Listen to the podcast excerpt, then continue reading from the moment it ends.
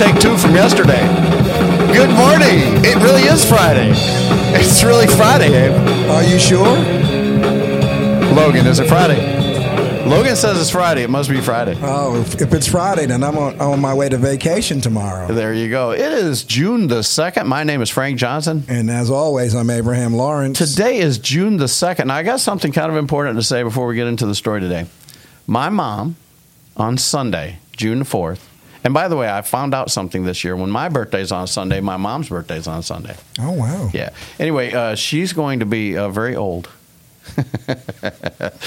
uh, I'm trying. I stalled because I was trying to actually get it to work. She was born in 1941, so she's going to be uh, 82. He can edit that part out. 82 years old. Well, he could, but he won't. I'm just kidding. Because We're you know live what? here, right? We just roll with it, baby. I can say it's Friday, and he can say it's Thursday, and we just go with it. It's Thursday. Okay, who cares? anyway, but it is June the second, isn't it? And it is Friday, and we are coming up on the end of the week. Stop it! Stop it! You're doing just fine.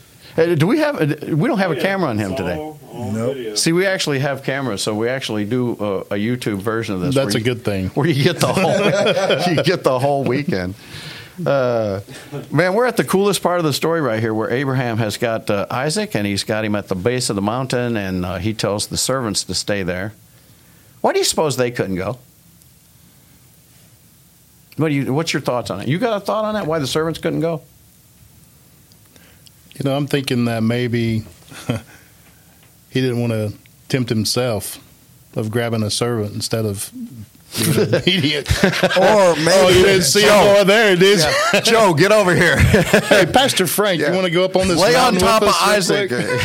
But on a serious note, maybe Now, the, that's the movie in my head. maybe the donkeys couldn't go up that far. I mean, because you know it could have been like an incline or whatever. Maybe the donkeys couldn't Look go at that far. Abraham with the with the common sense version. No, seriously. No, I- I am serious. You are So serious. maybe the donkeys couldn't go up that donkeys far. couldn't do it.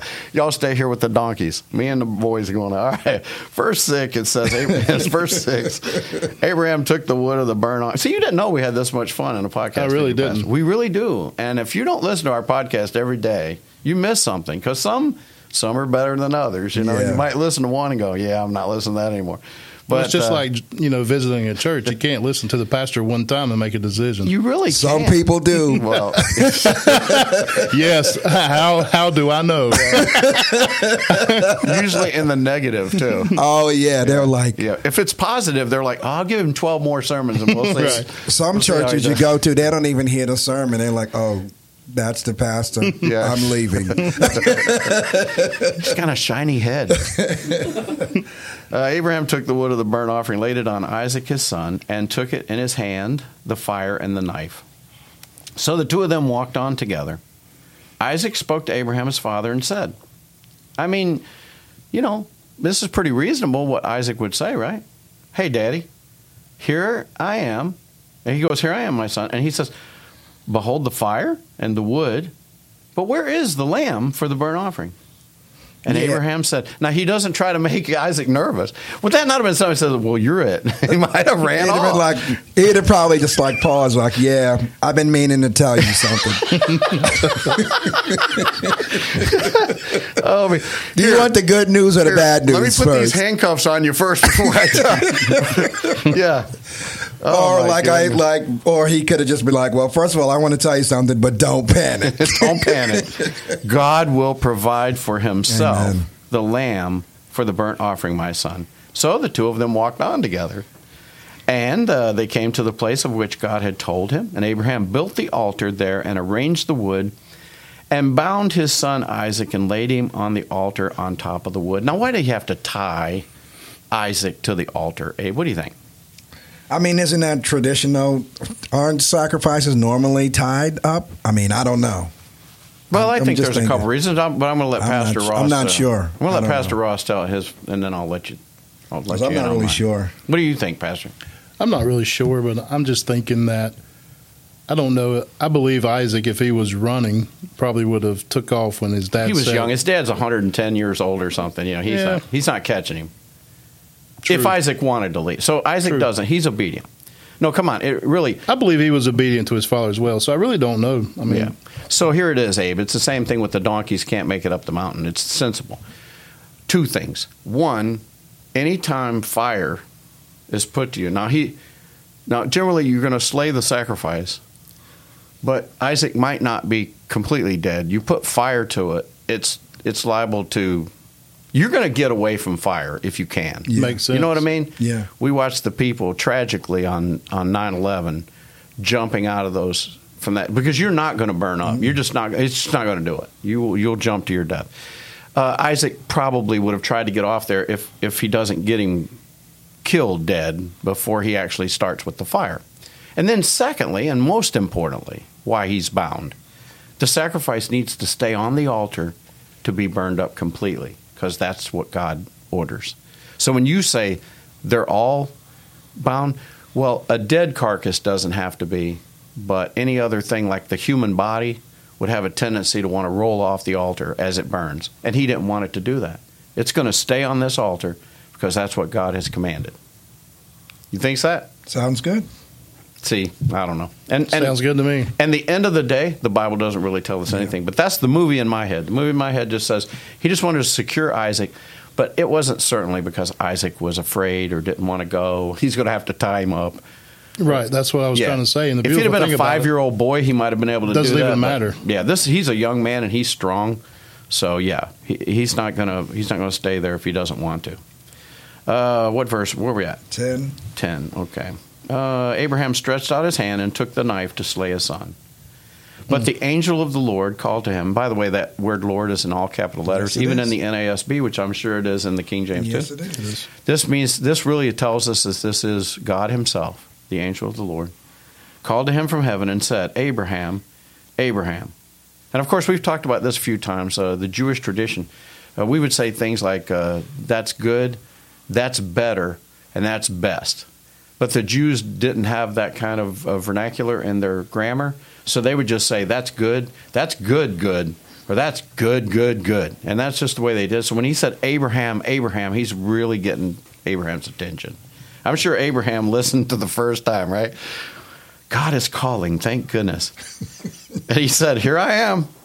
He said, Do not stretch out your hand against the lad and do nothing to him. For now I know that you fear God, since you have not withheld your son, your only son, from me. Now, can I confess something? Go ahead. I'm going to confess something. I don't want anybody on the podcast that listens to be deceived, but I'm about to deceive you. What the world will tell you is that God doesn't know the future. God can't know the future. God can only know whatever you decide to do. You have to make the decision. You make the decisions. And so when Abraham raised the knife, God says, Now I know that you would actually do that. When actually God knew all along that he was going to do that. But I'm telling you, Abraham, when I read stuff like this, I got so caught up in that newfound theology that that's who God is. And how in the world can God know anything that I'm going to do when I don't even know what I'm going to do anyway? I went so far as to say that omniscience literally means knowing everything you can know, but not knowing everything. But when you look at the Greek word omniscient, it cannot possibly mean that. It literally means I know everything. I don't just know what can be known, I know everything, everything. So please don't read this verse and think that somehow God just now figured out that Abraham was going to do this. Because that's not what the purpose of the whole thing was at all.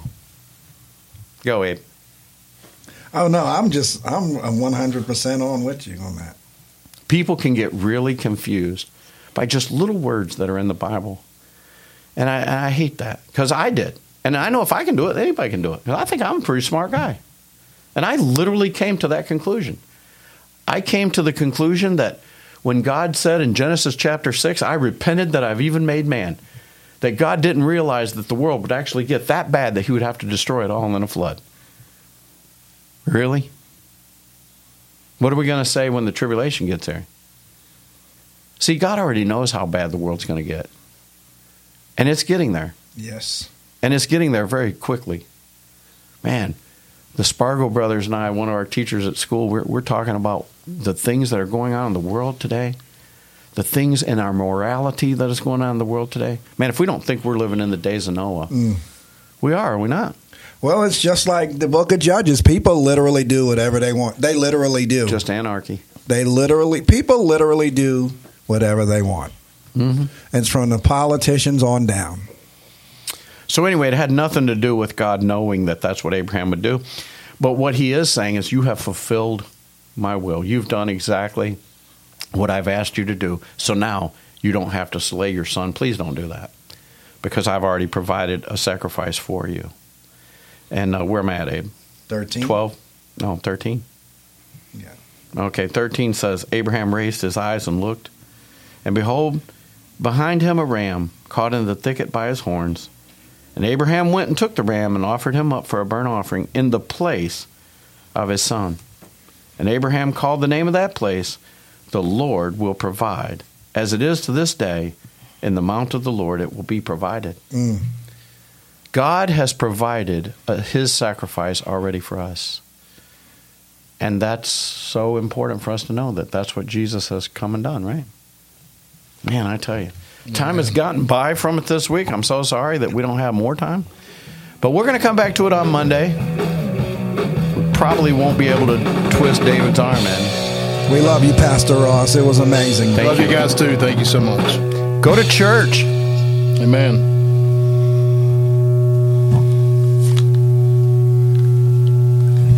Was amazing.